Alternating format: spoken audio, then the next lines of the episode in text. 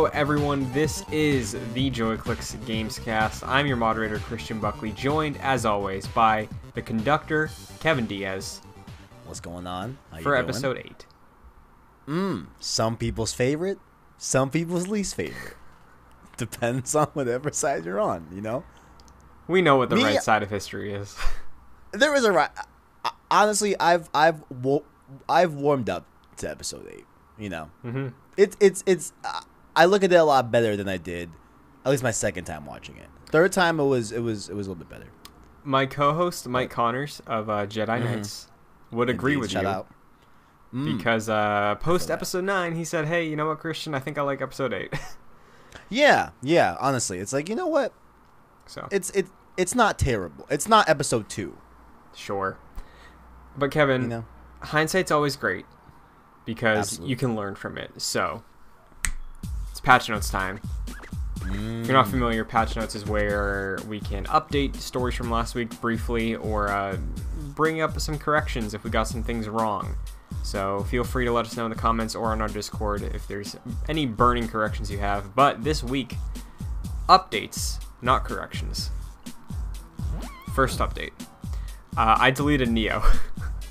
Oh man, you hate to see you hate to see a fallen king off the Yeah. dashboard. What what what what what I can't talk. What happened? I just wasn't feeling it. Oh man. You know, I don't know if it was the level design or just not being fully there with why I love Bloodborne, but like it just wasn't wasn't into it. I was like, yeah, I could be playing other things right now, and got the axe because uh, Lord knows if I want to play anything new, I need to delete a bunch of stuff on my pro. Yeah. Yeah. I see. I see. Well, do you think there's a there's a potential you'll pick it up again maybe perhaps? I mean, Like at like a layer like a layer day obviously. who's to say? Not looking too good right now with the next gen coming up so soon, but That's true. That's true. That's true. I still have it because of PS Plus, so that's a, a good little thing. Yeah. Yeah. But more in both of our, our bar, ballpark, since last episode, Division 2 Warlords of New York has dropped. Mhm. It's out in the wild. It is out. It is out. So that is it for patch Have- notes. But Kevin, I know you briefly before the show mentioned Warlords. You have not started it yet. I have not started it yet. So uh, I wanted to. So what I want to do is first get my gear score up. I think right now, uh, honestly, it was a lot. It's a lot less time required. You would think to raise your gear score from like I think I started like pay attention to okay I need to just up this gear score. Like I I can't just play this game. Like I need to focus on getting loot that is upping my gear score as fast as possible. Right. So I started doing that around like 2:30, I want to say. And then one day I shot to 310 in like a matter of like 3 hours, It's not bad. you know. Yeah, it's it, it was very very quick. I was like, "Oh, okay. All right, this is not going to be that bad." And then I did it again the next day and got up to like 450. So right now I'm at like no, no, I got to right at 400. And then right now I'm at like 470, I think, 480 something like that. And I finished the Pentagon mission, which was, I believe, episode one of the Division Two like free DLC that they did throughout the seasons. Mhm. Uh, so I finished the Pentagon, uh, and I have so I have to. I think I do a mission in the zoo, and then I go into Warlords. Is what I believe. So I'm aiming Uh, to do that this weekend. So- Coney Island is the third expansion, so there is one more before Warlords. yeah. Okay. but- So the zoo, Coney Island, which I could probably knock those out in one session. Yeah. And then Warlords. So So I still have a ways to go before I'm at the gear score part of Division Two, but um, yeah, it's it's cool that it's gotten this resurgence. Yeah, yeah. I, I don't hmm, like. I gotta see. I don't know if like it. They do like a similar thing with Destiny sometimes, where it'll like shoot your light level up Mhm. when a new expansion comes out. They, they You give you items I'll- for that sometimes, I think. Right. But like with yeah, Division, I found from what I, when I played it, you're getting gear at a faster rate than any other looter shooter I've ever played, yeah. Mhm. uh, which I like about it. But yeah. yeah, it's uh, I'm interested to see what you think once you get to Warlords. But I saw some screenshots about it. It, it, it looks great. So check Yeah. back next week. I I plan to be on it this week. So Uh, we are gonna have a more focused what we've been playing discussion this Mhm. week. Um, Oh yeah. just because there is something that could have been the pots this week to talk about. Honestly. But uh, honestly. there are two games that you wanted to mention briefly that you uh, started up recently since the last episode. So uh, first up, you've been dabbling in Vanquish. I have. I have. So I'm pretty sure this is my first platinum game. Ooh, I think. I'm pretty sure it is. I'm not 100% sure, but I'm pretty sure it's my first platinum game. Uh, I'm only like straight up 45 minutes into it, not at all that that deep into it. Um, but I find the main character Sam to be pretty funny. He Mhm. seems very much like like a he's he's young, but he has like an old soul, like old vet, doesn't take any like BS type of type of uh, stature. You know what I'm saying? Like the way he like his quips and stuff like that, and his Yeah. attitude. Always smoking a cigarette. Like he just seems like that type of archetype, which is pretty funny to me. Mhm. Um, and I didn't expect that. I don't know why I expected like some serious like marine or whatever, but it's it's funny to have like a light, lighthearted main character in that way. Uh, sliding and shooting, I've done a little bit of it, but God, it's fun. yeah, dude. Very, very fun. Very, very fast game. Mhm. Very fast paced, fun game. Um, the premise is interesting. I didn't, I didn't really look into the story, and and I'm kind of glad I didn't, because like I kind of want to go in and just see what Vanquish was about, Mhm. and it's literally about like I'm pretty sure the Russians acquire some crazy tech, and they essentially like blow up San Francisco Oh wow. and they're and they're blowing up New York in like eight in like eight hours. So you gotta you know stop it. So it's cool. It's cool. It's Mhm. neat. I, can't say a lot from it because I only have four, like I only have a, a, uh short time in it. But Yeah. Vanquish is still it. It will be played Very by nice. me. It it will indeed be played. And that's on the remaster that just came out. Yeah, yeah, yeah. So I opted to just get the one singular game, which was Vanquish. Uh, Mhm. that's for twenty five dollars. You can get it with Bayonetta two. That'll shoot it. That'll shoot it up to forty dollars. Uh, but I just had to play Bayonetta on Switch and do all that Nice. on Switch. So shout out to Vanquish. Um, I've also mhm. sorry, go ahead. Oh, you, you want me to shoot on for it? Go for it. Deal. I've also been continuing, of course, Uncharted, the uh, streaming series on PlayStation Source, and we started Uncharted three. And let me tell you, Christian, hmm I am really enjoying Uncharted 3 a lot more than I remember enjoying it. It's a great Number one. game. Dude, dude. I, I know I said, hey, I'm I'm anxious to see where my ranking goes after this is all done, but I'm pretty sure Uncharted 2 will probably be on top. Honestly, guys, I don't know at this point. I feel like it might go Uncharted 4, Uncharted 3, Uncharted 2. I don't know. Bold words. I don't know. I don't know, but we're going to keep it going. So we Yeah. talked a little bit about last week as far as like how we view the series, but like with Uncharted 3 on my replay, um, I think I might have done that last summer or the summer before. I um I I really love that game. I think there's a point where it gets a little tedious towards the ending, but like okay. Yeah, so much of that game. I think I, I know I made a claim of which open, which Uncharted opening was the strongest last week, but I will say that I think this week I think I feel like three has the strongest beginning because you do have like the bar fight, you have uh, the setup with going after like meeting Marlowe, that introduction just so early into the game. Yeah. It's great. Yeah. So what have you what's like your biggest surprise from going into 3 outside of the fact that you're really liking it? honestly, I think I think the biggest surprise, one small one, is the visuals because Uncharted Three looks still to this day beautiful. And yes, I understand that it's a Blue Star, not Blue Star, Blue Point remaster. Um, but still, like from Uncharted One to Two, yeah, Uncharted Two looks looks a lot better. But Uncharted Two to Uncharted Three, I feel like there's a huge jump. Yeah. I'm like, man, like they like really, really got it going with Uncharted Three visually. So I think it, it looks great. That's one thing I want to say. But also, the um, the back and forth between Nate and Sully. I feel like Nate and Sully, as as a duo, doesn't really get that fully explored until Uncharted Three, and it's some really good stuff. Like Uh, I don't know if you were. It was actually I think you were in stream when I was doing this part where uh the mansion is burning down. Yes. Right, and right after, you know, when Nate and Sully get away, you know, Nate, you know, is like talking trash to Sully, be like, "Yo, like, are you gonna back out? Like, you're talking like you're about to quit, whatever." And and then Sully like lays down the info, like, "Dude, you gotta understand, like, I'm old, like." like I'm old as hell, Yeah. you know. But like I just forgot all of that kind of groundwork they were laying down Yeah. for Uncharted 4 You Mhm. know, like it, it's some it's some really really good stuff in there.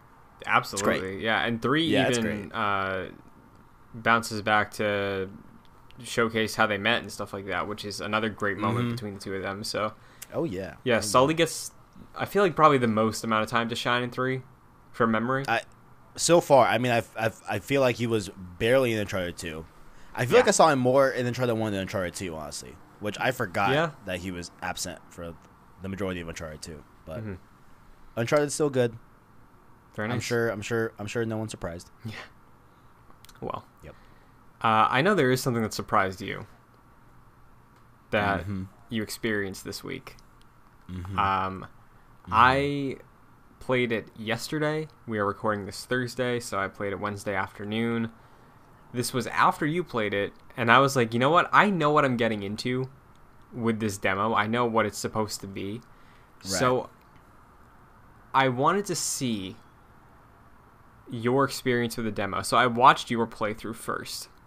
Mm. Interesting. And- Interesting. I loved seeing you experience the demo for Final Fantasy VII Remake. Dude, I thoroughly enjoyed it.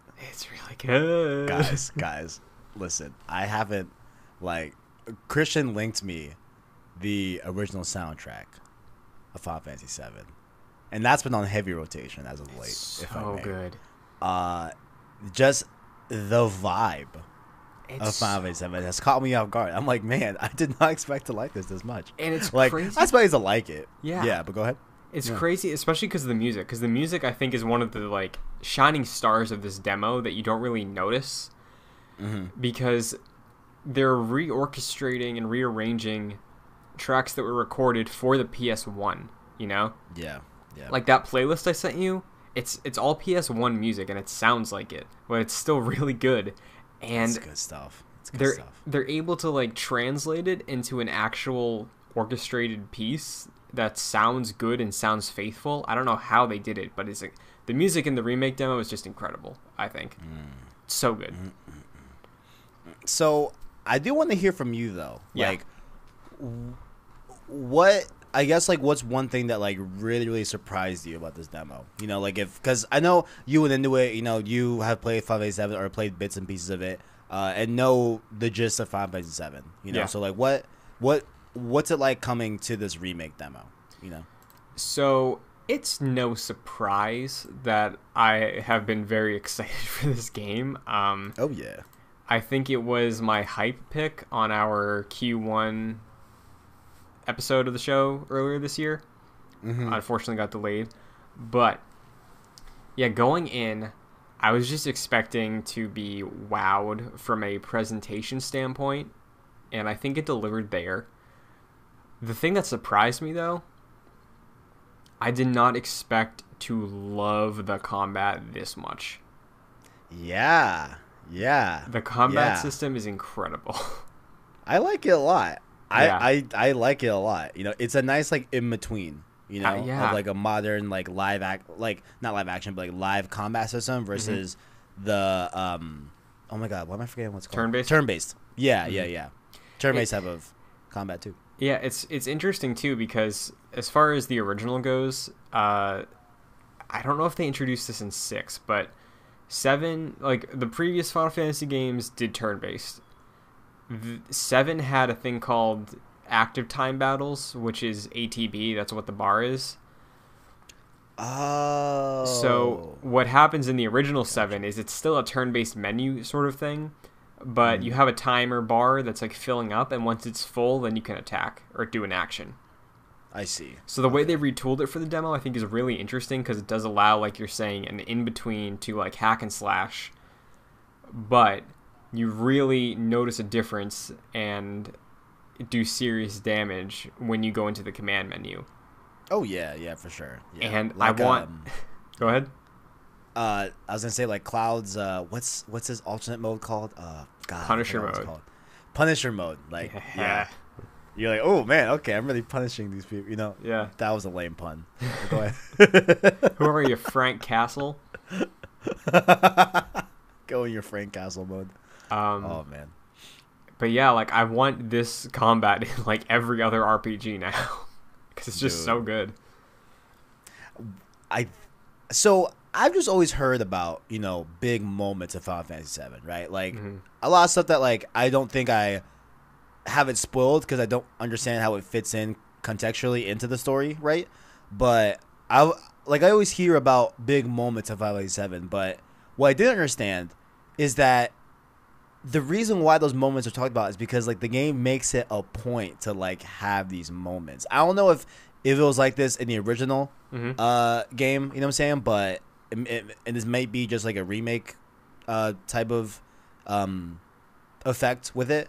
But like that moment when you know Cloud jumps off of the train and does that pose and the music swells, Dude, yes. or when or when the camera pans out of the entire city and you get the 507 logo like yo they do moments so well of like oh my god this is a moment you it's yeah. oh god so good There's So definitely good. moments because in the original seven there is CG cutscenes that have like oh okay gotcha more life like at for the time lifelike models of your party Mhm. uh obviously there's no dialogue um but like the intro to the game where it closes it's a close-up of Aerith and then it pans out and shows you all of Midgar and then the Final Fantasy VII logo comes up gotcha that's in the Yeah. original game so oh okay seeing it adapted here, I was getting chills. And again, I only played Final Fantasy VII, like half of it. I only did this in like 2015, but still,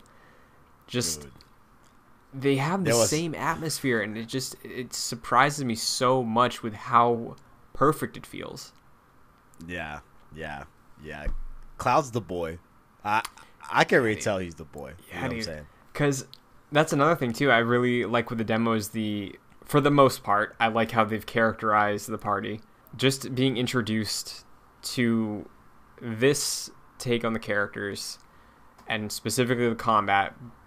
Loved it, loved it, loved it. So, uh, but you experienced this for the first time, I did and I did on the show we have gotten to a point where you said you were going to play the game. I what says wait you said were or No, like we we agreed at a point. It's like yes, you're going to play this. oh yeah yeah yeah uh huh yeah We got there 100%. after Yeah. playing the demo. Okay Has you what's changed? Like, has your hype gone up? Are you more sold on it? Or like, where are you at in terms of Final Fantasy VII right now? definitely more sold definitely more sold and it's no longer like uh a quote unquote like wild card you know what i'm saying like for example like vanquish was a wild card you know just because like i i've heard good things you know I, i'm just gonna try it out you know it's just very much like there's no bias there but like Final Fantasy VII has has left that wild card realm, and it's just like, all right, now I actively like want to play this, Yeah. you know. Mm-hmm. So I'm excited. And there's so many questions too. Like, I don't know if this Tifa individual that Jesse kept asking me about. Mm-hmm. I got no clue. You know, Tifa's great. It- Uh, honestly, I thought the girl in the beginning was Tifa. Okay. I guess from this conversation, I guess not. Her name's Aerith. I think is what you said. Yes, that's so Aerith. the two villains. I think they're villains. They just seem like a couple bad dudes. Oh, the the you know, Shinra guys. chairs. Yeah. Yeah, yeah, yeah. So it seems like they're gonna be up to some stuff. You know, Mhm. I have many questions, but I can't wait. I can't wait. Yeah, and honestly, might be a hot take. Mm. I'm really glad they're splitting it up into parts. Hmm. Because- that's what that's what someone else told me recently, actually, too. Yeah. Be- because like I think with what they've been setting up, what clearly this demo is just like this mission in the original game does not take very long. It's maybe like 10 minutes. This took me an Gotcha. hour. Yeah, yeah, yeah, yeah. Seeing that amount of care and seeing like knowing the places that the just the overall plot of Midgar goes, Mm-hmm.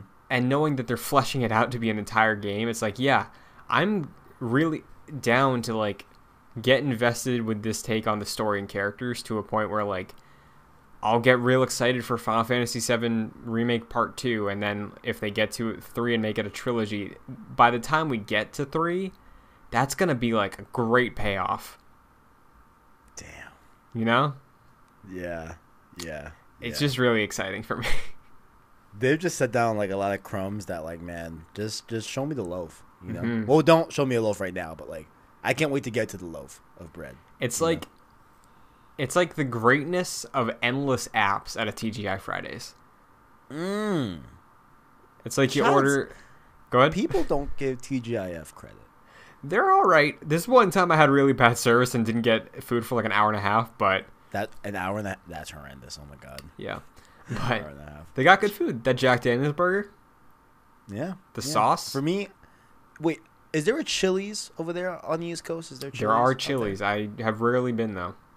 i'll stand by the chili sliders if Mm. you get a chance go and try one All right, phenomenal noted. phenomenal But closing out this discussion on Final Fantasy, um, because we can't just end it like that. We can't just end it on chilies. you can't end it on chili's Um, I guess for you, as someone Yep. who is approaching this game as a beginner to the series and JRPGs, right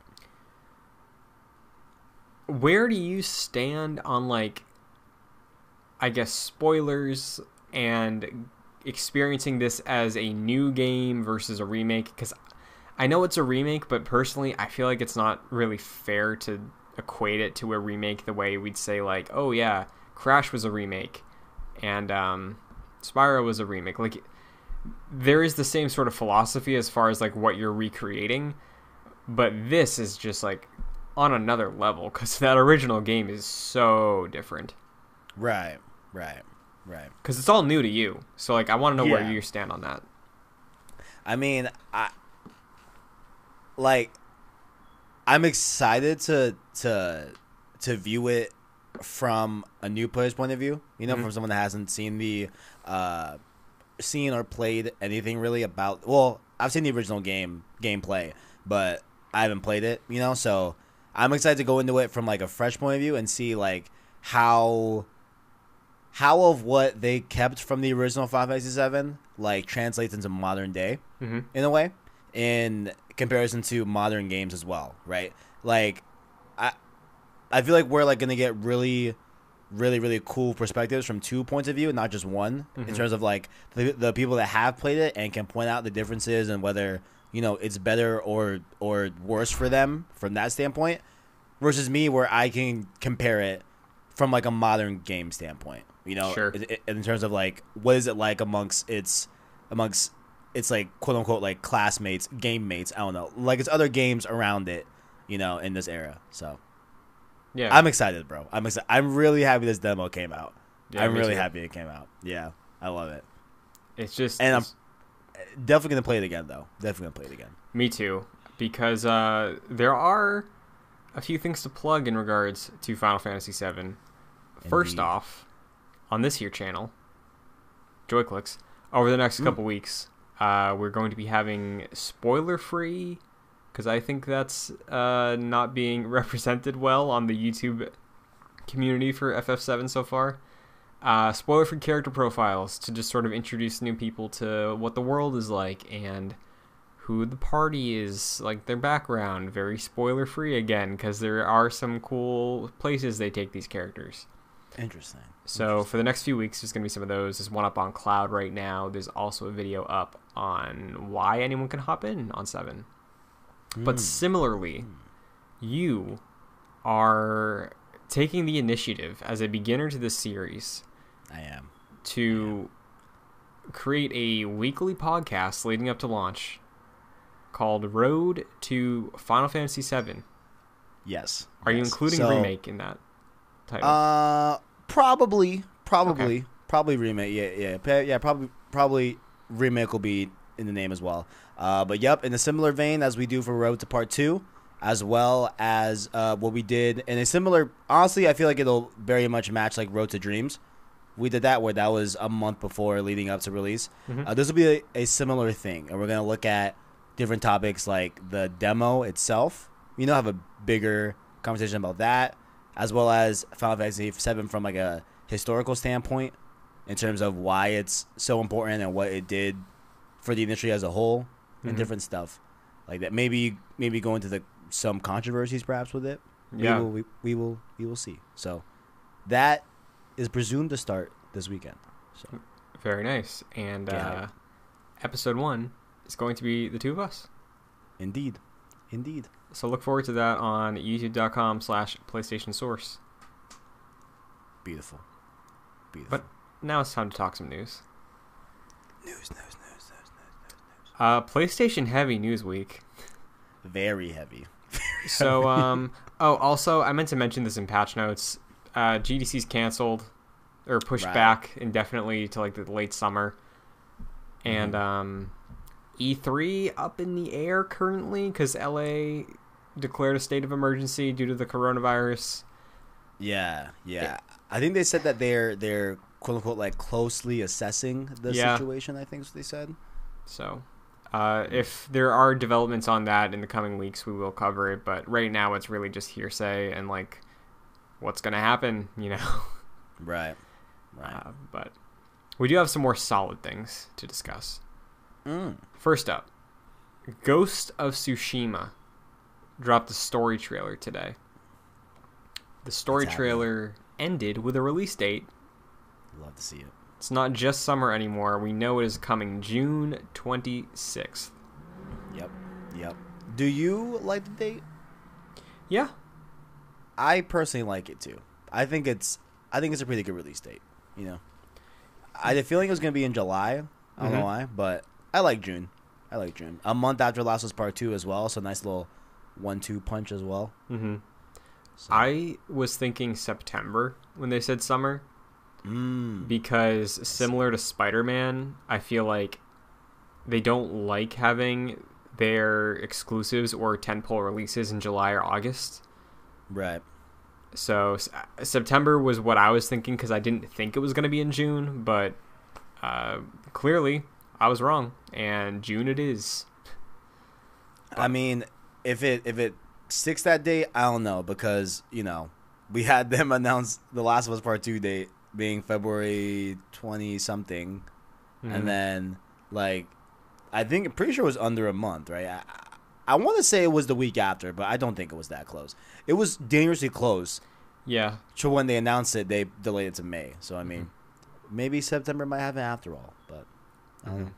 So I gave this trailer a watch as someone who it likes Sucker Punch, likes their games, but wasn't. Mhm. I'm not like stoked about Ghost of Tsushima. right. Um, and I'll say story trailer looks cool. Looks like it's a revenge quest, which we were theorizing. But the thing that stuck out to me the most in this trailer was that grappling hook. Bro, same. Yeah, dude. It's all on the show notes. I have all caps grappling hook. because we have seen that before, but it was more of like a it was more of like a grapple that you would just zip to. Like it was a little bit of, of a different type of like motion that he was doing. But when he like swung on that thing, I was like, okay, wait a Yeah. minute, wait So- a minute, took it to another level. Because like Mm. the mobility in Sucker Punch games are are usually my favorite thing. Like Oh, yeah. running around the city in Infamous as Cole or as um Delsin, Delsin, thank you. Got you. It bro. feels great. bro. Uh, Sly Cooper, traversal in those games are great, very agile, lots of flips. mm-hmm, mm-hmm. But I was worried that playing a game as a samurai, not it would be clunky, but I felt like it would be more of like limited. So in my head, I'm thinking it's like Arkham without the gliding. Right, right, yeah, Mm-hmm. yeah, yeah. Because I don't imagine like samurai like when when they fight, I don't imagine it as fluid and as fast. Mhm. You know, it's more like slow pace. I feel like methodical. Yeah, You know, but But- um, it's nice to have agility still in the game. you Mhm. know? So Pleasure. that that was a highlight for me. But for you, um, where do you stand on Tsushima right now? Because I know this year for PlayStation exclusives, the ones that really stand out as the pillars would be Seven, Part Two, and Ghosts. Yeah, yeah, yeah. This is this is definitely one of the one of the, the top three exclusives for sure. Um, I've always been like really high on this game just because I love Sucker Punch, Mm-hmm. love them, you know, like a lot. You know what I'm saying? Uh, so that's why I'm like, oh, okay, you know, and and, and it's been a while. You know, Second Son came out 2014, so we're Yeah. almost ac- actually. It's probably within like two, three weeks. I think it'll be six years since Second Son. So it's it's definitely been a while since we've seen anything from them, you know. So I'm eager to see them back in the fold, uh, and what Ghosts of Tsushima turns out to be and stuff like that. Mm-hmm. Um, but this trailer got me really hyped, mainly off this off the story too, and like the overall tone.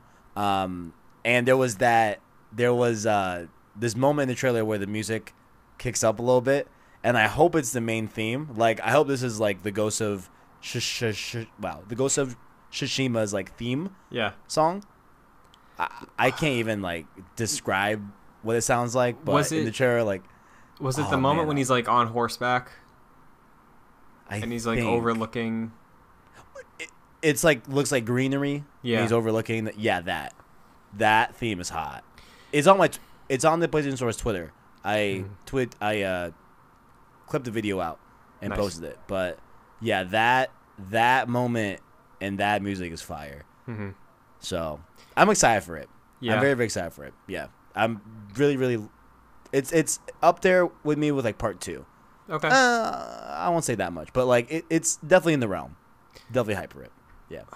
I I think the thing I want to see the most from them that they haven't shown yet that I think is really going to make or break it for me is what we're doing when it's not combat Yeah, yeah, yeah. because everything we've seen so far is either story related or combat for the most part. Like I know we did a little bit of stealth and traversal in that E3 demo, but that was just like such a small taste and I still count that as combat kind of. I just feel like that like little sliver that just seemed like very much a like not exactly scripted, but a very like deliberate like story mission. Yeah. You know, you're right. Like I feel like we we haven't really seen the open world game. Yeah. You know, so that's a little bit concerning. Yeah, I could say that. Yeah, I wouldn't- That's a little bit. I, know. wouldn't go I guess with- not concerning to but say it's concerning, but like for me, it's that's the probably the reason I'm gonna buy that game. You know, Mm, and we still haven't. I really don't have an idea of what this game is like outside of the combat. Which Sucker Punch is great, but I don't think they've ever. Like I don't think combat has ever been the thing I, anybody loves about their games. So That's true. Yeah. post like Sekiro and Nioh and even maybe like a Fallen Order or like games where the sword is super important to what you're doing. I could I could see a scenario in where where like the combat is great and they rest Yeah. on that for the game. hmm I could also see a scenario where the combat's like fine. So I want to know like what else they have because it is an open world game. And I keep forgetting that. Yeah, because it's not really being shown a lot in the trailers. Like, hey, like this is actually. I mean, it kind of is with like the overlooking landscape shots, but Mhm. I don't know. Like, it's it, still an open world. Yeah, because that greenery looks beautiful, and I think if there's more of that in the game, like if we can just like stroll through forests in Japan, that's gonna be sweet, and that That will get me cool. excited. But Oh yeah, oh yeah, for sure. uh, yet to be That photo mode's gonna be crazy too in that game. seen. Yeah. It's gonna be crazy. You know what else has a great photo mode? What else has a great photo mode, Christian? The Last of Us remastered, Mm, it does. and because that game is just so cinematic, it would fit well on other screens besides a screen connected to a PS4. You're absolutely right. You Perhaps- got a point there. a Chromecast or a Fire Stick Apple or TV. And Apple TV because PlayStation Productions is teaming up with HBO. I know HBO, right? Like wow. Yeah, I To- really can't. produce a Last of Us TV series adapting the story of the first game being written by Neil Druckmann and the writer of Chernobyl, Craig Mazin. What's hard about this is that it sounds so fake. Christian, last night, if you're like, hey, look, tomorrow, listen, Kevin, I custom deals, I got an exclusive, right? Tomorrow, I need you to get your thumbnails ready, get, get your tweets ready. There's going to be a Last of Us series that's co developed with HBO, and Neil Druckmann's writing it. I would have thought you were crazy. Yeah. Like, I would have thought you were absolutely, like, just insane, Yeah. you know? But it, it's somehow real. It's funny. Somehow. yeah. It's very funny because we've seen projects get announced like this all the time for movies and TV. Mm-hmm. And it's like maybe grain of salt because like this could be stuck in development hell forever. But so I, I read this, I was like, oh, that's neat, you know. And then Yeah. like a couple minutes later, well, hold on, that isn't accurate because when I saw HBO, I was like, oh, this is gonna happen actually, Yeah. you that- know. That is true. That is true. That is true. And then I saw Neil tweet about it, and I was like, oh, this is a thing.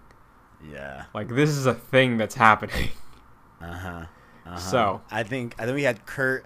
I think Kurt Margenau, who's also an employee at Naughty Dog, he tweeted out like, "Oh, uh, game to like film adaptation done right." I think is what he said, or like something along those lines. Hmm I'm like, "Oh, okay." It's, a bold statement. Like, okay. I saw also uh, Craig Mazin, the the writer. He took a screenshot of a tweet that he had a long time ago. I think maybe in like November or something, Mhm. and it was an exchange with someone, and I forget how it started, but it was basically him saying that like he really liked The Last of Us, and Yeah. somebody tweeted at him, and then they were like, "Okay, then adapt it," and he responded to them. He's like, "All right," and that was in November. Oh my god. this man could take credit for the whole thing. Yeah. Uh, Oh man. But I'm excited about this. I know some people get hesitant with adaptations of games to other media, but I feel really good about this one. And I texted you this. Might be a hot take. I'm kind of more excited about this than part two right now. That is wild to me, bro. I don't know. I don't, man. Listen, Christian, man. Look, I, I stand by you with a lot of things. You know what I'm saying? I'm out here, you know, with the one-two punch. You know what I'm saying? Me and you. I don't know if I can co-sign on that one. I don't know Can I do defend it. my statement? No, I mean, there is no defense. I'm totally not attacking you. It's, it's Oh, I know, I know. But I, yeah, I mean, yeah. for like the other people. absolutely, absolutely. absolutely. so, Last of Us is one of my favorite games of all time. Great Absolutely. experience. Mhm. Um, love it dearly. I think that game is almost perfect and does not need a sequel. And I guess the attitude around part two, less of from a writing standpoint, like the whole oh, if that was about love, this is about hate. That's Right. a little weird for me. But I think the attitude of the fandom around Last of Us since the first one came out and leading to part two is what's making me feel weird about it because like it's an incredible story with very like rich characters and good storytelling but it's not a world i get excited to be in you know like I see. Okay. I know, Right. like, a lot of horrible things are going to happen in part two, and I know that's the point. So it's weird for me to get, like, hyped up for that. Honestly, that does make a lot of sense. You know? You know, like yeah, like like th- there there's horrible things in part one, Yeah. and that's and that's just the first one back in 2013. And that's the one about You know. love. Yeah, exactly. Yeah, yeah, and that's the one that Neil says is about love. Yeah. So, and I trust Neil Druckmann. I trust Naughty like- Dog, but, like, it just sounds edgy. You know? Ah, okay, I can see that because like it's like man, like I mean, there was a lot of hate in part one, a Yeah. lot, like quite quite a, quite an abundance of hate. Yeah. if I may. Like Uh, I'm yeah. sure it's going to be a great game, but it's not keeping me up at night, and I'm not like I I'm super excited for it the way I am about Seven or other games coming out this year. right, But right. when it comes to the show, I think like that story is just so strong that taking it and adapting it, especially to TV, where you do have like 10 to 12 hours to tell a story, Yeah. it's just gonna be like a perfect fit. I just hope that, you know, the likes of any other game IP that wants to, you know, do something in like a different medium, um, I hope they just choose series from now on. I hope this becomes like a great template of like, look, this is how game adaptation should be. Mhm. You know, like a movie, most of the time, obviously there's some exceptions, sure, but most of the time, I feel like you cannot convey what's important about a game IP in two to two and a half hours, or even less sometimes. In Especially in that with time. this. yeah, it just doesn't work. You know, so having it be a series, I feel is already in the right direction, Mhm. as opposed to like the Uncharted movie, which like that's ju- ju- just be a series. But I digress. I mean, know? I I disagree there because I feel like Uncharted you can scale down into like a two-hour trek about those characters in those set pieces because that's what Indiana, Right. Indiana Jones is. That's what National Treasure is, and I think you can make a lot of comparisons right structurally right. there. Yeah, Um, because like I think like the key moments in Uncharted in, in Uncharted of like what you were talking about of that moment with Drake and Sully, hmm or a moment with Drake and Elena, uh, even though I know this is more about him as a kid. I feel like that can still work on screen because it's like this is the adventure, this is what we're going for. Here's the arc. I mean, yeah, like it can work. I just Yeah. feel like it could be a better adaptation if it was a series. That's Okay. all I'm saying. You Yeah, know what I'm saying? Like, yeah, yeah, With, Yeah. With Last of Us, though, I do agree with you because it's more about the characters and their relationships with each other yeah, in the world than Uncharted is to me. right, So I definitely see where you're coming from there. And yeah, like Castlevania on Netflix, they've been doing the series and work. It's great. It's a really good show. Mm. Um, Devil May Cry is also doing an animated series on Netflix. So like, really, I didn't know that. yeah, same producer. Nice, So nice, yeah, I, I definitely think TV is the way to go. I'm with you. absolutely.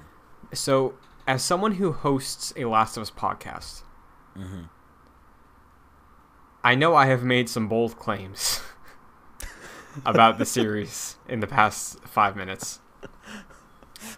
So for you, Yeah, as someone who loves the game dearly, really cares about the characters, hmm are you going to be satisfied if it's just a retelling, like one to one, sort of, and like obviously making concessions where you need to for what works on TV and what doesn't? hmm Or would you want them to take some like what ifs in there, or maybe introduce a couple different side stories instead of like um, Henry and his brother?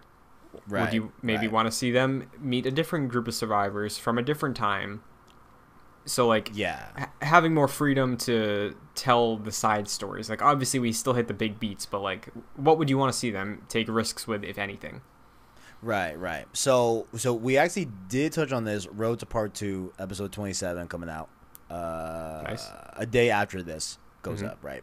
So, I mean, like, I, I was a like ever so slightly like, oh, okay, we're just retelling the story, right? Which is Mhm. like, I mean, it's, I know it's gonna be of a high quality. HBO behind it, Druckmann writing it. You know what I'm saying? So, it it has the right cooks in the kitchen, you know, Mhm. to make this a great, you know, 10 episode, 10 course meal. You know what I'm saying?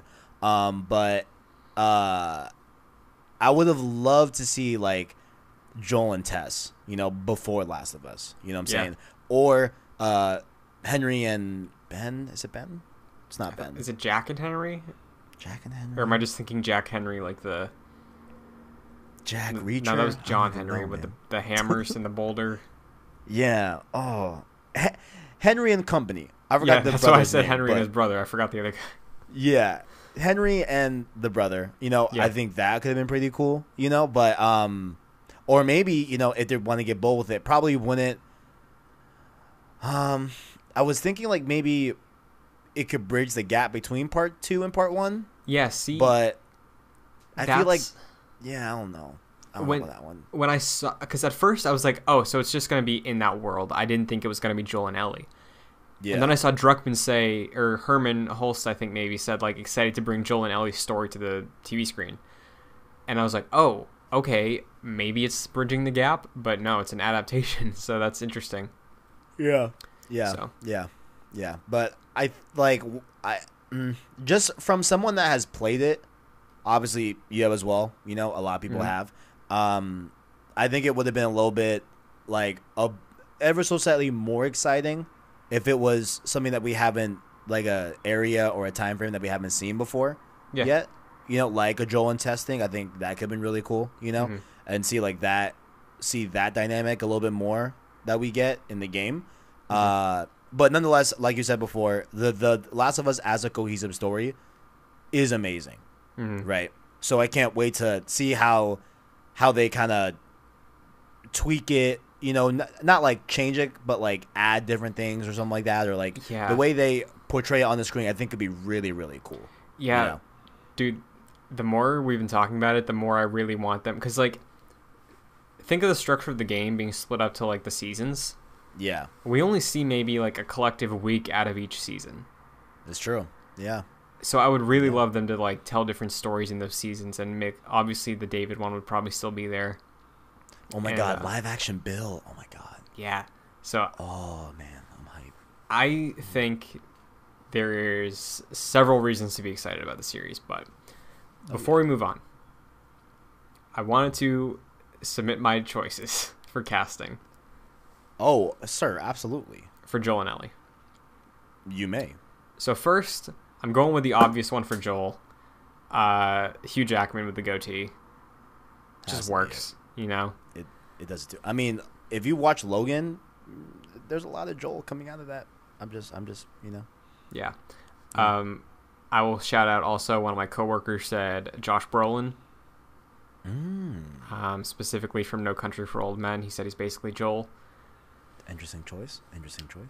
Uh, but for Ellie, I have seen um, a couple choices, most of them leaning on the older side. But I think if we're retelling the first game, we got to have someone who could play 14. And my choice, Sadie Sink, who played Max in Stranger Things 2 and 3.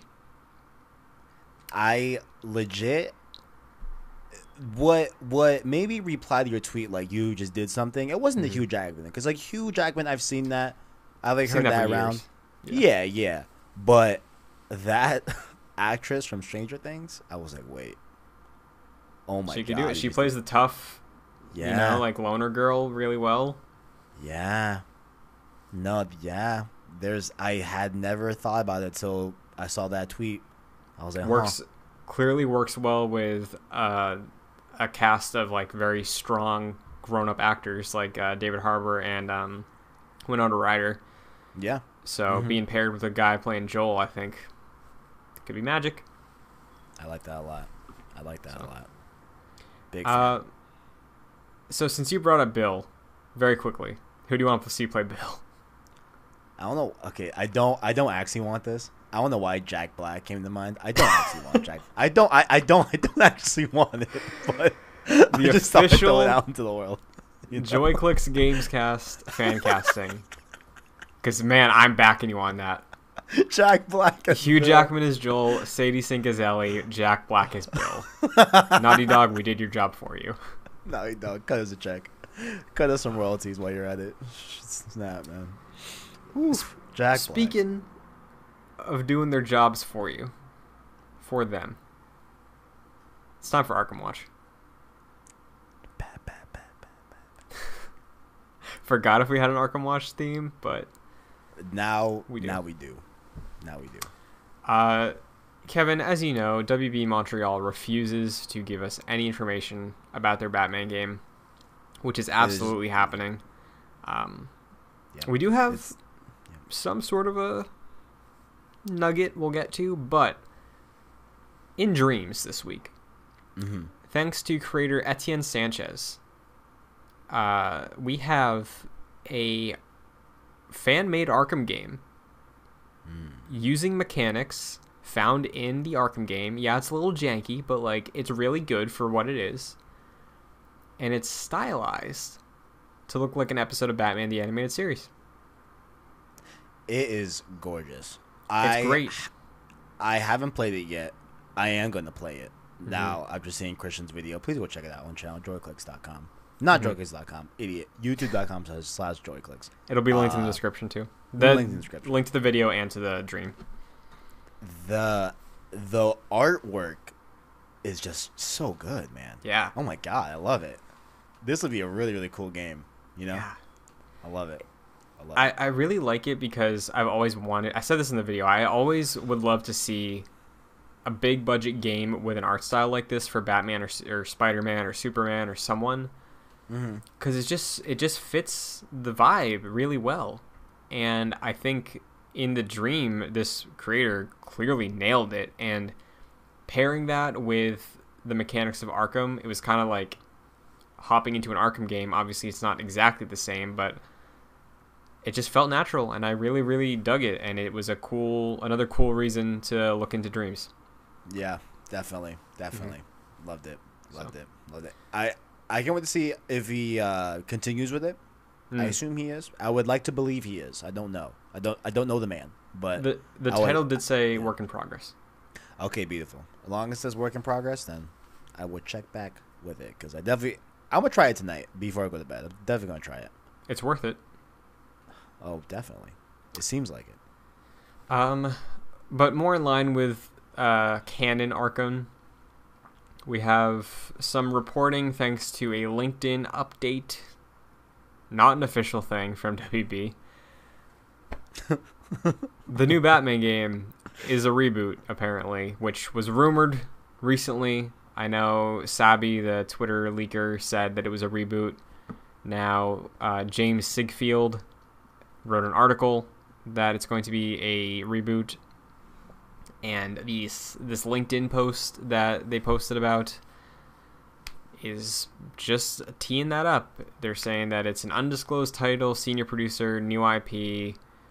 Um, that's the gist of it. DC Comics is attached. So Okay. Okay. Okay.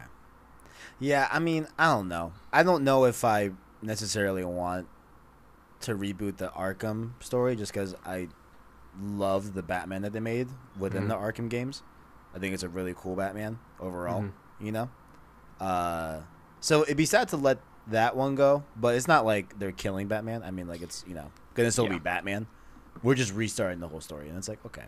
they're theorizing that it's to set up a DC connected game universe, which we talked about on the show over the past few weeks. Of like, there's always been the hints in the Arkham games, but never to a full extent. Also, with what you just said about getting attached to this Batman, like. From the sound of his Twitter, it doesn't seem like Kevin Conroy has voiced Batman for a game anytime recently. Right. Because he, he keeps saying, like, oh, I'd love if they invited me back. He's like, please. Guys, so, I not only am Batman, I want to be him. Please just call Yeah. me. like, yeah. So, if they are taking a different direction, I I'd be okay if they wanted to reboot it and open it up to DC as a whole with a new Batman. But Yeah. Yeah. what about As- you? Yeah. I mean, like, as it keeps like marinating in the mind, you know, um, I'm more open to it overall. Because, like, you know what? I mean, it could be cool if they pull it off. You know what I'm saying? Like, like it could be really, really, really cool thing if they get all the cards in place and do a really, really well job. You know, at this. But uh, but yeah. So I don't know. I'm like ever slowly getting more open to it. I know, like a few months back when we discussed how about how it was gonna be a reboot, we were kind of like sour about it. But I'm like I'm like getting a little bit a little bit sweet on it overall as we get into it because I just want Batman as Yeah. a game. You know. hmm So Yeah, I was Well, thinking about however it we can get it. Yeah, yeah. I- we really it, hungry. you know. Yeah. However we can get Batman, I'm down. If that means we got to reboot, we got to reboot. All right. That's a good mindset to have. Absolutely. So, with that, we've reached the point of the show. Pots, pots, pots, pots, pots. This week on POTS, uh, the week of recording, we are recording March 5th. March 3rd happened this week. If you haven't looked at a calendar. um, so, March 3rd is the anniversary, uh, funny enough, of Logan, uh, as well as the Nintendo Switch. I did see that. I was like, huh. Logan came out the day the Switch came out. Yeah, I remember. It's like a Doom Eternal Animal Crossing type thing, you know? Yeah, I, re- I remember the day it was Switch with Breath of the Wild, Logan, and a new Ed Sheeran album, all on the same day. Wow. I was like, wow, Jam entertainment. And the week before that would have been Horizon. Yeah. Yeah. A lot of stuff happened, yeah. A lot of things happened three years ago. So Man. both of us have a Switch. Indeed. Here is my young boy. I'm grabbing Nice. mine. Nice blue and yellow Joy Cons. No, these Joy Cons will, will never get swapped out. These are the perfect ones for me. And Uh, there's my there's my sweet young prince. Right now, I'm stocked with my uh, yellow, neon yellow Joy-Con. The Joy Clicks yellow, but I love my Switch. I know you do too. Indeed. So today for Pots, we're going to talk just a little bit about our time with the Switch over the past three years because there have been some highs, there have been lows, not many lows, but um, yeah, just discussion about our favorite games, ones we want to shout out, and uh, what we want to see in the next few years of the Switch because as it sounds, Nintendo wants this thing to stay around f- longer than an average console. Yeah. So, Yeah. hmm kicking this off though. Let's just start at the top. Let's start with the cherry. Let's do it. Uh, favorite game you played on your Switch? You What you it? want you want me to go first? Go for it. Okay. Uh, I have said this many a time. It'll be no surprise to anyone that has heard me talk about Switch to any capacity, really. Uh, it is uh, a little game called Celeste. Is my favorite Switch game I've played on my Switch. Uh, I believe Celeste has gone to other platforms. I think as of now, I'm pretty Yeah. sure it's on PS4. I- Mhm. I'm pretty sure. Yeah. Uh, it's on PS4. It is a platformer. It is one of those platformers where like it is pretty pretty challenging, but it doesn't necessarily punish you in a way that like it throws you right back into the action, right? So it's not like you're waiting a long time in between deaths. It's very very quick regen, so it kind of like entices you to, you know, just just try again, you know, and just get through it. Um, and it feeds into the overall narrative of Celeste. Uh, it it speaks to like depression in a lot of ways, anxiety in a lot of ways, dealing with that as a person and how you grow from that. It's beautiful. Um, a great art style, a great soundtrack.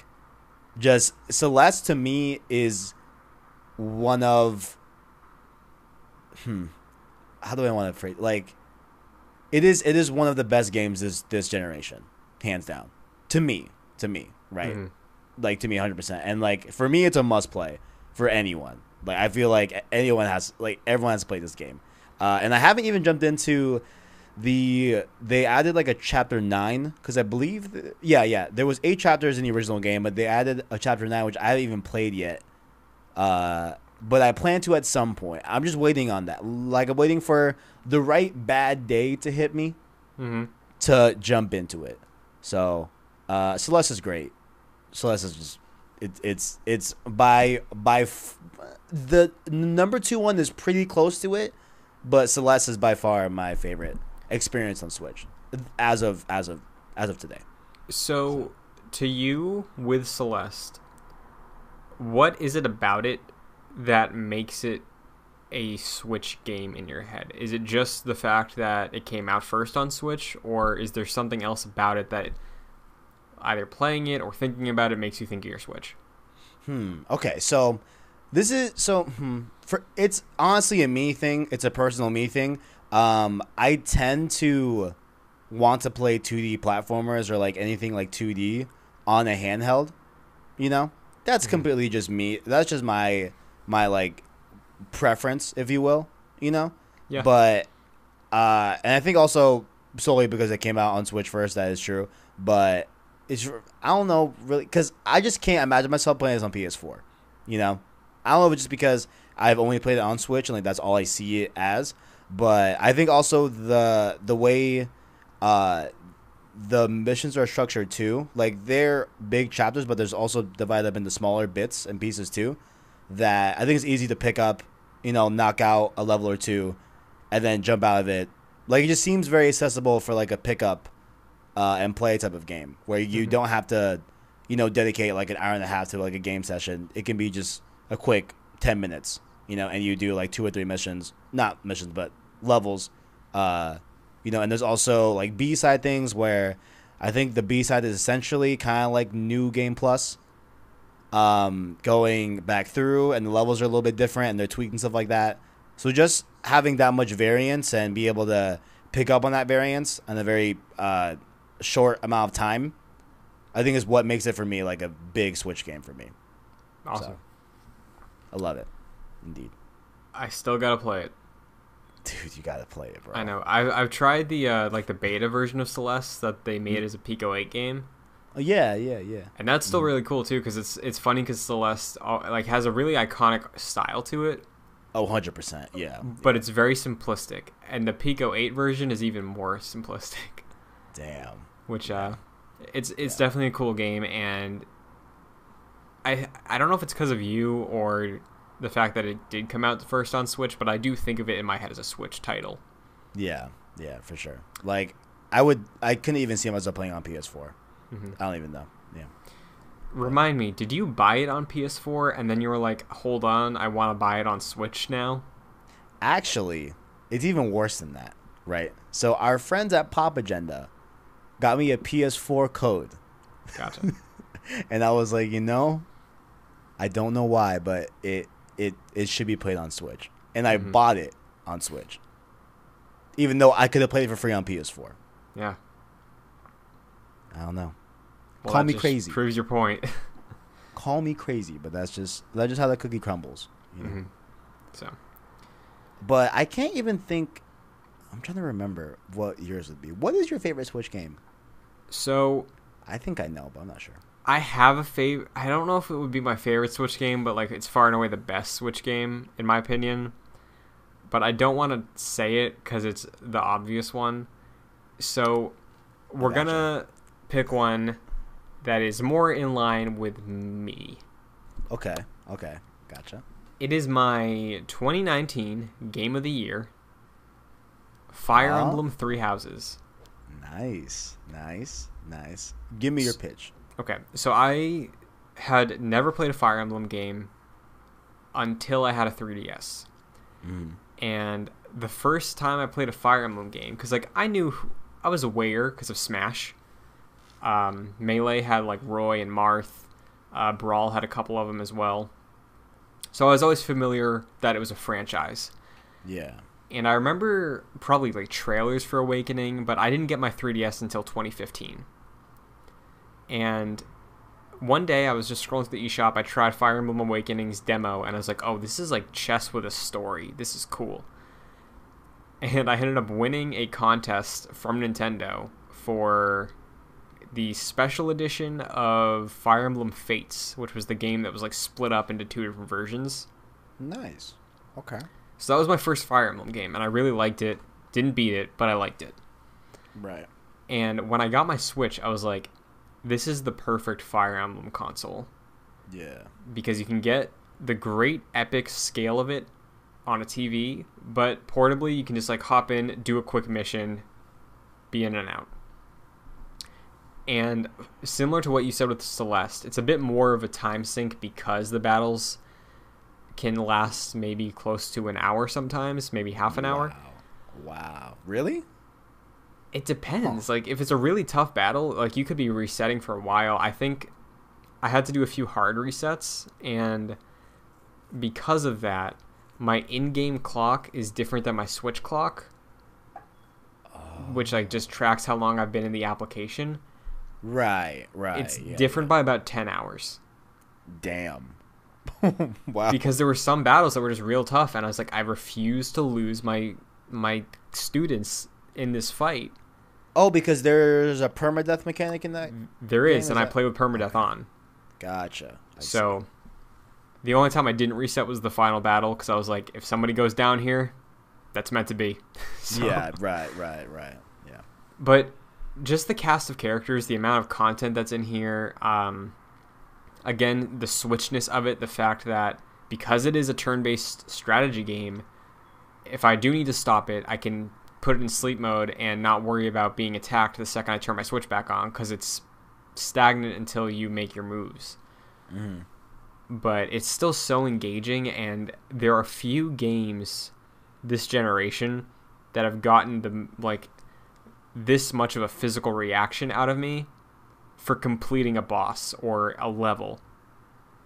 Hmm. Because there were so many times where it came down to like, okay, this is my favorite character. They have like four HP left. This boss is like maybe could go down in one hit. If I die, I'm resetting, and then they just come in clutch, get like a crit sometimes, and it's just the best feeling.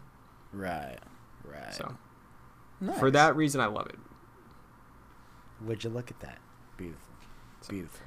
Uh, I'm trying to think. Do do they take a long time to come out with like another Fire Emblem, or is it like a pretty short turnaround? Like I, I, I guess like I asked that because I because I'm wondering like because I know you said you played Fire Emblem Fire Emblem Fates. You like that one. Seems like you love Fire uh, Emblem Three uh, Houses. So Yeah. are you in on like the next Fire Emblem? If it Oh, 100%. out? Yeah. Okay. I see. Gotcha. Gotcha. Uh, it's great too because with three houses, there are three campaigns to play through, hmm and technically four because there's one campaign that gives you two options for two different endings.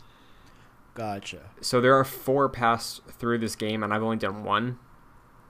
So I've been like feeling the itch to like go back and try pledging allegiance to a different house and seeing what their cast is like and where they specialize because they give you so many options for choice and how you want to build your army, and uh, just real good, real solid. Beautiful. So Beautiful. Love to see it. my next question for you though. Indeed.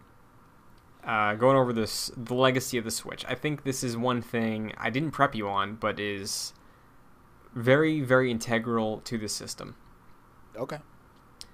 2017 there's two camps Right.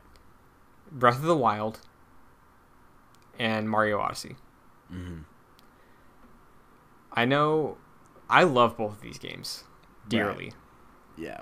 you i know have a great love for mario Yeah. and Yeah. zelda never clicked with you Yeah. Zelda never clicked. I don't know, Mhm. man. And like, it still hate. It still kind of breaks my heart because Mhm. like a lot of people like Breath of the Wild, and it's like, man, I wish I, I like. It's like it's like I'm like Squidward, and y'all are Patrick and SpongeBob out there just running around, and I'm just in my room, like I just want to know what it's like, you know. Yeah. But uh, uh, yeah. So Is it the imagination box? You hop in, nothing happens. It's like, what? Why are That's they having this much fun? Yeah, it's like I want to see the car crashes and the and the imaginative stuff that's in that box. I just don't. I don't know. But Odyssey clicked with me a lot. I loved Odyssey. I thought Odyssey was like a lot of good mechanics in there.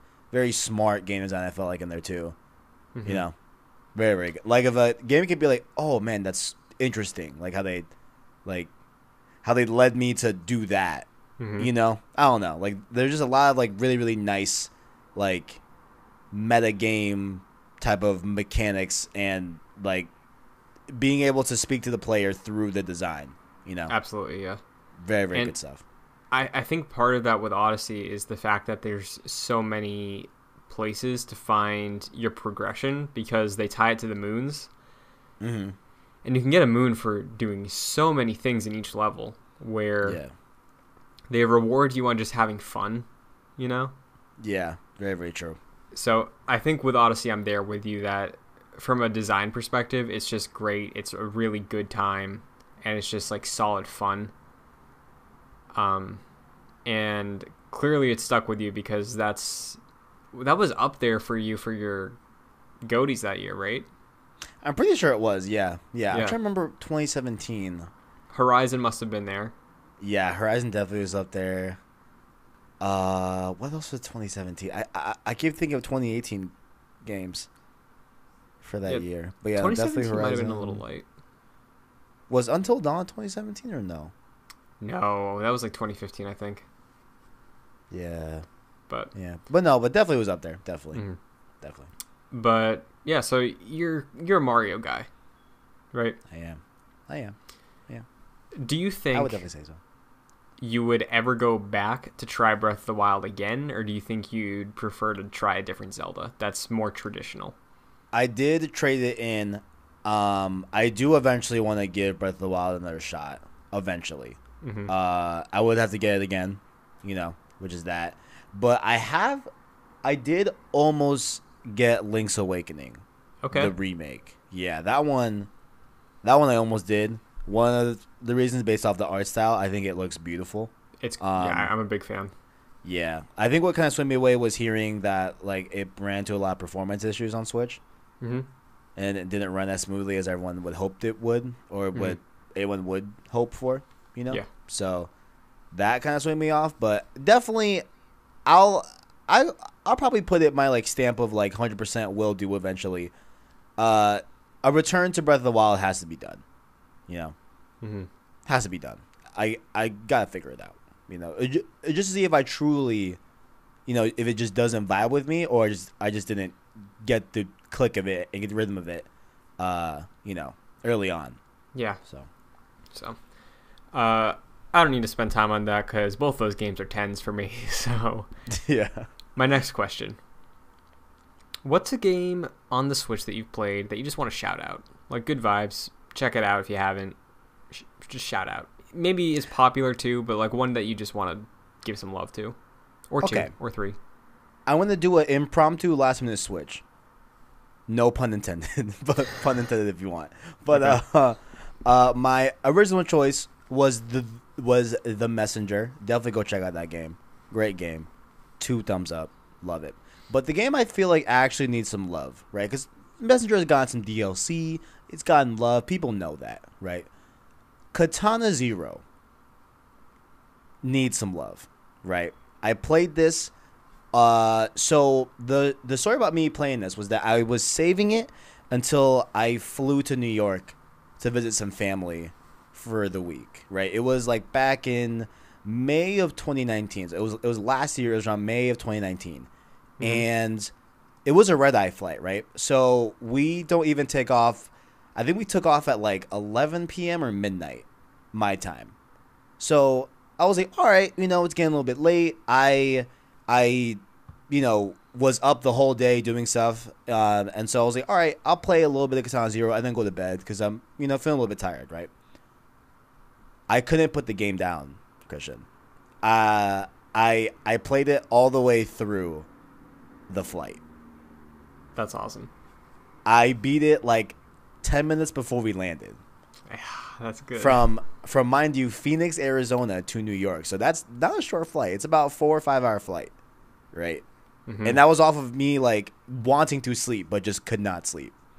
The the like really really adult themed story too. Like there's like a lot of like really cool like adult like almost like conspiracy like espionage type of like elements of the story that I don't want to spoil but like and we're dealing with with like Vietnam war veterans and like how how they're affected by the US government now like, like it's a lot of cool really like un Nintendo things to have on this console you know? Well, I didn't know it was about that. no. Oh yeah. No. Oh yeah This is sounding like some Metal Gear Solid stuff right now. dude the name does not at all i mean the the name is a part of the story obviously but like it does not give you the full like rundown of like what we're dealing with here. Like it's really cool but like uh it's it's again so it's think like hotline miami right? But you're able to slow down time hmm and it and you're looking at it from like a 2d like platformer perspective Right. that's essentially what we're dealing with here. Yeah. I, so like fun. I've seen the gameplay. I just didn't realize the story went to those places. But that sounds Oh, awesome. dude, it, it goes to really like man, yeah, it's it's really really cool. It's a very very cool experience. Yeah. That's a Devolver game, right? Yes. Yes. Awesome. it Very is. cool. It is. Yeah. So that one I feel like needs some love because I loved that. I loved loved that game. Mhm. Loved it. I thought it was great. So, Katana Zero, play it, guys. It's it's it's a very. Sh- I think it's around like five six hours. You know, but Nice. I did beat it from like takeoff to landing. It's So- not very expensive. I see it on sale for like nine bucks all the time. Yeah, I think I paid like fifteen dollars for it. I think or something like that. hmm So it's well well worth it. A lot of cool writing in it. Very very cool stuff. Like that a lot. Nice. Mm-hmm. Um, I got a quick one to shout out. I had tried a game of the series on the 3DS, Okay. and I liked it, but it just was the wrong time. I wanted to. I bought this game when it came out. Obviously, my Switch conked out on me, so I had to wait to play it. But Dragon Quest XI-S Mm. is a really good video game. And I feel like a lot of people didn't give it a shot. Interesting. Does the S stand for Switch? Uh, special. It doesn't it matter. is- I was wondering. Yeah. it, it probably does both. Maybe it stands for hope too. But like it. It. thank you. I'm glad you got it. but like Dragon It took- Quest never It took Never does well. Never does well in the West. Um, and I think Eleven was probably the shot to do well in the West, and it didn't perform super well. And with the amount of money Nintendo was putting behind it, I was expecting it was going to do really well on the Switch because games sell on the Switch. But like, still, it seems like it just didn't perform to what they wanted it to do here. But what I love about it is just it's it goes to some dark places at times with its story or characters, but it does it in a way that just feels like a storybook, but like not in a kiddie way. You know? Yeah. Like it just it, it, it handles a really simple story of like you were this special kid, you got became an orphan, and you discover that you're this heir to some line of heroes and you have to stop a great evil and that's what the story's about but like the game i can compare it to like dragon ball maybe not just because of the art style but like every time i play the game and it's usually for like an hour hour and a half before i go to sleep some nights there's always like an arc i can experience in that playtime uh I see. like maybe I'll be traveling down a path and I find this bridge that's broken down and I have to find the bridge builder, but he got turned into a dog, so I have to kill the monster that turned him into a dog so I can fix the bridge. And that's the story for the night. Interesting. One, Interesting. one night we're raiding a temple, one night we're looking for this uh, this orb in a thieves town. Like there's very small pieces of story that I, are just told really well and charming with a cool cast of characters, and it's like it's chicken soup gaming. I think Right. like it's just a Right. feel good time. So, if anyone was interested, I recommend playing and giving it a shot because I was interested. I wasn't too sure, but I'm really glad I hopped in. Dragon Quest S. I see. I see. I can't wait till you edit this podcast because I promise you, I was quietly still laughing for like eighty percent of you while while you were talking about that game, and I was trying to like say, yeah, uh huh, and just not lose it. But hmm that was, you got a good laugh at me, Christian. That was good. Thank you, thank you. That was good. Well played, sir. Well played. Uh, before we get to our last question about our three years with the Switch, are there any other quick games you just want to rattle off? Uh, hmm, let me. While you're thinking, Yeah, yeah. I'll shoot I'm gonna open up my Switch. Go ahead. Absolutely. Um, Donkey Kong Country Tropical Freeze. Donkey Kong is incredible. It's the best 2D platformer I've ever played. Uh, da, da, da. Obviously, we covered Zelda and Odyssey. Mm-hmm. I think Let's Go Pikachu got a bad rap. Uh, Creature in the Well, really dug. Super unique indie game. Mm-hmm. Um, I've messed with Bloodstained Curse of the Moon, which is like the the prequel 8-bit Castlevania prequel to the kickstarted Bloodstained Ritual of the Night. Mm-hmm. That's a fun one. I haven't beat it yet, but it's it's challenging. It has good music. And lastly, Too Much Hate. Not a great game, but eh, I have like 70 hours in it. Pokemon Shield. Mm. Mm. So I see. Uh, I got a few. Um, honorable mention the Cuphead. Haven't beat it, but it is fun to experience it on Switch. real hard game. Yeah, it's very very hard. So shout out to Cuphead.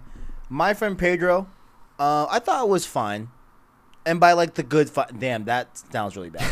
yeah, it's like, I oh, thought- why are you bringing yeah, it yeah. up? I thought it was. You're gonna I treat mean, it that way. I just I just you know yeah it's a fair. I I don't think it's bad. You know, that was okay. yeah. Uh, Ultimate Alliance three, very very fun, very fun time. Shout out. Ori and the Blind Forest, tremendous on Switch. Tremendous on Switch. Uh, Xbox game right there. So shout out to Ori and uh, oh, I guess one that I guess the last one I'll bring up, uh, one that recently just made it onto eShop this week was Warface. Uh, it is a free to play uh, first person shooter, and I think it's really really fun on Switch. It it feels that like wantingness to have a COD on Switch with Warface. So I think it's good. Very, very good. Free Very cool. as well to download and experience. So I think check it out. Very cool. Uh, you just reminded me. I have gotten. If you check on my Epic account, I, if however you do that, uh, all of my solo wins on Fortnite were on the Switch, just because of that player pool. Yeah, absolutely. I bet. But- I bet. Um, winding down, one final question. The 2020 lineup for the Nintendo Switch currently, as it stands, is uh, Animal Crossing in just a few weeks, uh, Xenoblade Chronicles Definitive Edition, which is coming relatively soon if we're to believe postings online. But other than that, not much announced for 2020 Mm. there's obviously stuff that's up in the air breath of the wild 2 metroid prime 4 bayonetta 3 but i want to have a discussion with you kevin about what we what do you like what you want to see from the switch be it games or franchises or features in the next few years because we clearly both have a fondness for our switches but there's definitely things i'm sure that you want that we don't have yet Mm-hmm. Mm-hmm. So, like, is there anything that screams out to you as like a feature that you want?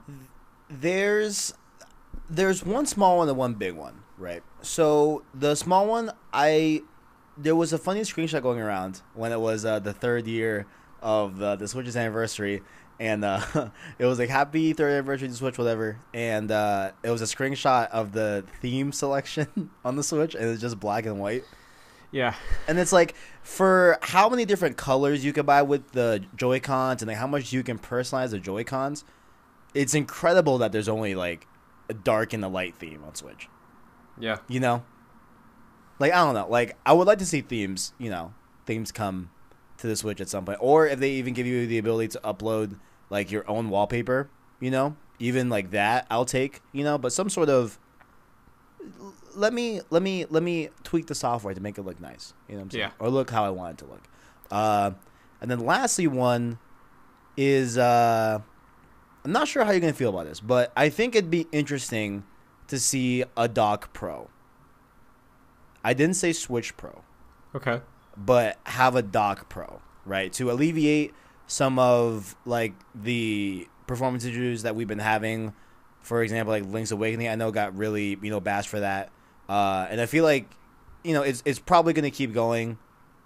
I think question mark you know, but I just think like it'd be a nice like midway from not having everyone's switches kind of be like obsolete to certain games if they want to dedicate it, but at the same time, I don't know if that would even work out because one of the big like tent poles of the Switch is that you're able to take it on the go. Like it can Yeah. be either a, a at home console or a device that you pick up and take with you. So for it to like upgrade the side that I feel like not many people utilize would be kind of a weird step. If like I feel like the it's safe to say it, right? That, like I feel like a lot of people play undocked rather than docked, right? Like I feel like that's you know I don't know I if think they've had numbers released from that or I don't know if they could even track that. I don't know how you would even track that. To be honest with you, Yeah, but I definitely think it's case to case. Like you could look to the fact that they released the light, which is a handheld only, mm, and maybe see something there. yeah, Um, right, right. I feel like for myself, with my Switch, I find myself wanting to only dive in for extensive sessions if I know I can be by my TV. And Mhm. there's only a handful of games that I like playing handheld, like um, Pokemon, for instance. I'll I'll play handheld. Animal Crossing, I will definitely play handheld if I'm like watching TV, just checking on stuff casually. Uh, Tetris, I've played handheld, but like Breath of the Wild, I did too, and Odyssey, I did as well. But like, I always liked playing those in front of a TV. So I think Yeah. it's dependent. And as far as the Dock Pro goes, like if it's technologically possible, yes. Like if the engineers at Nintendo and the Squid Lab that Splatoon does can like find a way to get some ink cooling or something and make a dock that can beef up the graphical power, that's the best case scenario, I think. Mm. Um, I know there are people that want like an XL or a Switch Pro, but yeah, I, I, I do think that in the case of performance issues, it might just come down to the people developing it on optimization Fair, yeah, fair point, fair point. and because I do know there were there was speculation about Link's Awakening that it was originally planned to be a 3DS remake, and midway through development they shifted it to Switch, and that's why Oh, there's some issue there. Interesting. Um, because in the Switch's first year, there were were still some pretty big 3DS games that came out. yeah, yeah. I see. like, and it, it was it was rumored that like that was one of them, just in case the Switch didn't take off, so they still had the big install base of the 3DS to sell games on. yeah. Um, so if that is the case, then maybe just we've passed that point of games that would have been brought over. But I agree with you. That is a something that I'm gonna have in mind for like future games, even first party. Of like, okay, so how, is it gonna run okay? Because there's a chance it won't, but right. I'm less worried now than I was at launch. Also, Bluetooth. I'm shocked. Yes. Bluetooth. I'm like, dude, I didn't even realize that until my flight that I was telling you about. I was trying to bump the audio to Katana Zero off my AirPods, and I was like, oh my god, wait, the Switch doesn't have Bluetooth. No, I forgot. Upsetting that, that is very upsetting. because I would love. I want a headset for my Switch, but I don't want one that's gonna be plugged in 15 feet away from where I'm sitting. Yeah, yeah. I'm pretty sure that to add Bluetooth, you would need hardware. Like it would need to be a hardware change, not solely Yeah. software. I think, Mhm. but I digress. As far as I know, yes. Um, I know you can buy headphones that would have like a, a USB you plug in to create Yeah. a Bluetooth connection, but like And like there's there's also like Bluetooth receivers that you can get for the Switch actually on Amazon. I think they're like 30 bucks. But I don't know, man. I don't know. that is No. a bummer. Yeah. Yeah. What about you, good sir? Um, I mean, I mostly I'm with you. I think I don't want to see them prioritize making a third SKU of the Switch. I think because you Mhm. run into the issue of like, yeah, this new Switch XL or whatever they call it can run Breath of the Wild 2 at 60 frames. You alienate so much of the audience at that point Yeah. that I don't know if it's something Nintendo would do yeah. personally because they're on the streak right now of like pro con- for the most part pro consumer like there's the cloud save problems but yeah. it seems like they want to sell as many consoles as possible to sell as many games as possible. So if you start saying to these like 60 million people that bought in it's like hey now we have a game or, or console that sort of negates your purchase. Like i i don't Yeah, know and it could just be like the new 3ds that released and was like it had one exclusive game for it and it could play snes games on it so like it's hard to say but i'm, I'm more in line with you like if it's modular that's better Yeah, yeah. And like, I mean, e- even if like they roll out a, a Switch Pro, like, what happens to our Joy Cons? Like, are those going to be compatible with the Switch Yeah. Pro? Like, I mean, you know what I'm saying? Like, mm-hmm.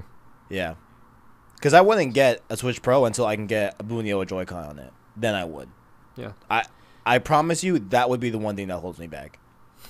Yeah. I mean, the only thing holding me back on a Switch Lite so far, I really like that yellow, but once they put a red one out there and it matches my Spider-Man controller, Mm, it's over. it's Um, over. But yeah, like it's very easy to like make a wish list, and they could just compl- do the exact opposite. Like I wouldn't put it past them to tomorrow be like, "Hey, Switch XL." Imagine, bro. Uh, as far as the games go, like, is there a franchise you're eagerly awaiting something from? Like, do you want an Odyssey 2 more than anything else right now? Like, what would be your dream Switch game to close out year three? And this talk. Hmm. I mean, Metroid Prime trilogy is always going to be up there. you know, Okay. Of like, I just I just want to experience it. Mm-hmm. Um, but any sequel? I mean, I think I would like another another Mario game. You know, another like 3D uh Mario game. You know, Mhm. I don't know if you call it Odyssey Two.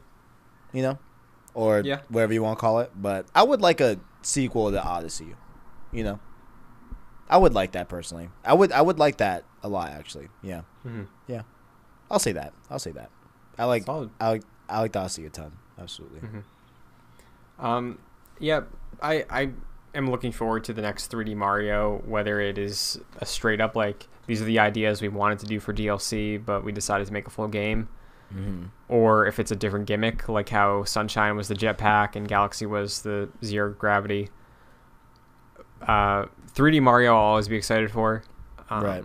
Breath of the Wild 2, obviously, sooner than later, please. Holiday this year would be amazing. For real. But going back to one of the things I shouted out earlier, Tropical Freeze, Donkey Kong. I gotta play that, man. You It's keep really talking good. about it in the same way that I talk about Celeste. I gotta just play it at some point. It's great. It's great. for real. It's time I for a new 3D Donkey Kong game. Oh snap!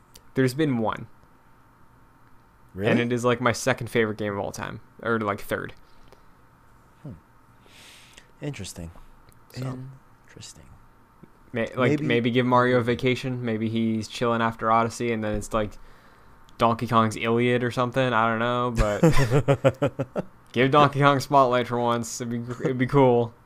I don't know. I, I just want more. Absolutely. Absolutely. That has been potentially our longest episode yet. Potentially. Potentially. Yeah, I have to fact check that, so that's why I said potentially. Fine. Yeah. Uh, Kevin, if the people listening to this here show would like to follow you, see what you're up to, see your Last of Us takes, your Switch screenshots, where can they find you? At the K Diaz one two three on Twitter, T A G K D I A Z one two three. You can follow me on there. As well as, of course, uh, you can follow all, all my regular content, of course, on YouTube.com slash PlayStation Source. Uh, we got Road to Part Two going on this weekend, uh, as well as, you know, Road to Final Fantasy Seven Seven remake as well. Get as uh, we did a lot of uh, Ghost of Tsushima coverage as well in the channel this week, as well as some other stuff as well. So check out all that. And where can the people find you, good sir? If you want to follow me on Twitter or Instagram, you can at Chris N Buckley. Uh, I, I mentioned this last week on Instagram. I'm tracking the games I beat this year on uh, my Instagram stories, so that's a fun thing I'm doing. Uh, if you're watching the show, you're on youtube.com slash joyclicks where you can check out a number of videos, including our Final Fantasy VII preview content and that Batman video we mentioned earlier in the show. Both of those linked in the description. But if you're listening to us, you're on podcast service like Spotify or Pocket Casts or Apple Podcasts. So if you are listening to us on one of those platforms and they do allow you to review and rank the show, would be greatly appreciated if you enjoyed hearing us talk back and forth. Helps more people find the show, creates a community, creates new friends to talk to each other about games. So Absolutely. Absolutely. that's going to do it for the longest one yet. Indeed. And uh, it's March, so March Madness. Mm. Mm. I That's mean, a thing. It is a thing. It is a thing. I was supposed to go to Miami, but uh, unfortunately, due to coronavirus, you know, uh, it, uh, a music festival I was going to got canceled. So my March is. I saw is- about that. My my March is a little bit less gloom, but it's all good. It's all good, man. It's all good. you know? Well, oh well. then until next week, I think it's pizza, Pizza time. time.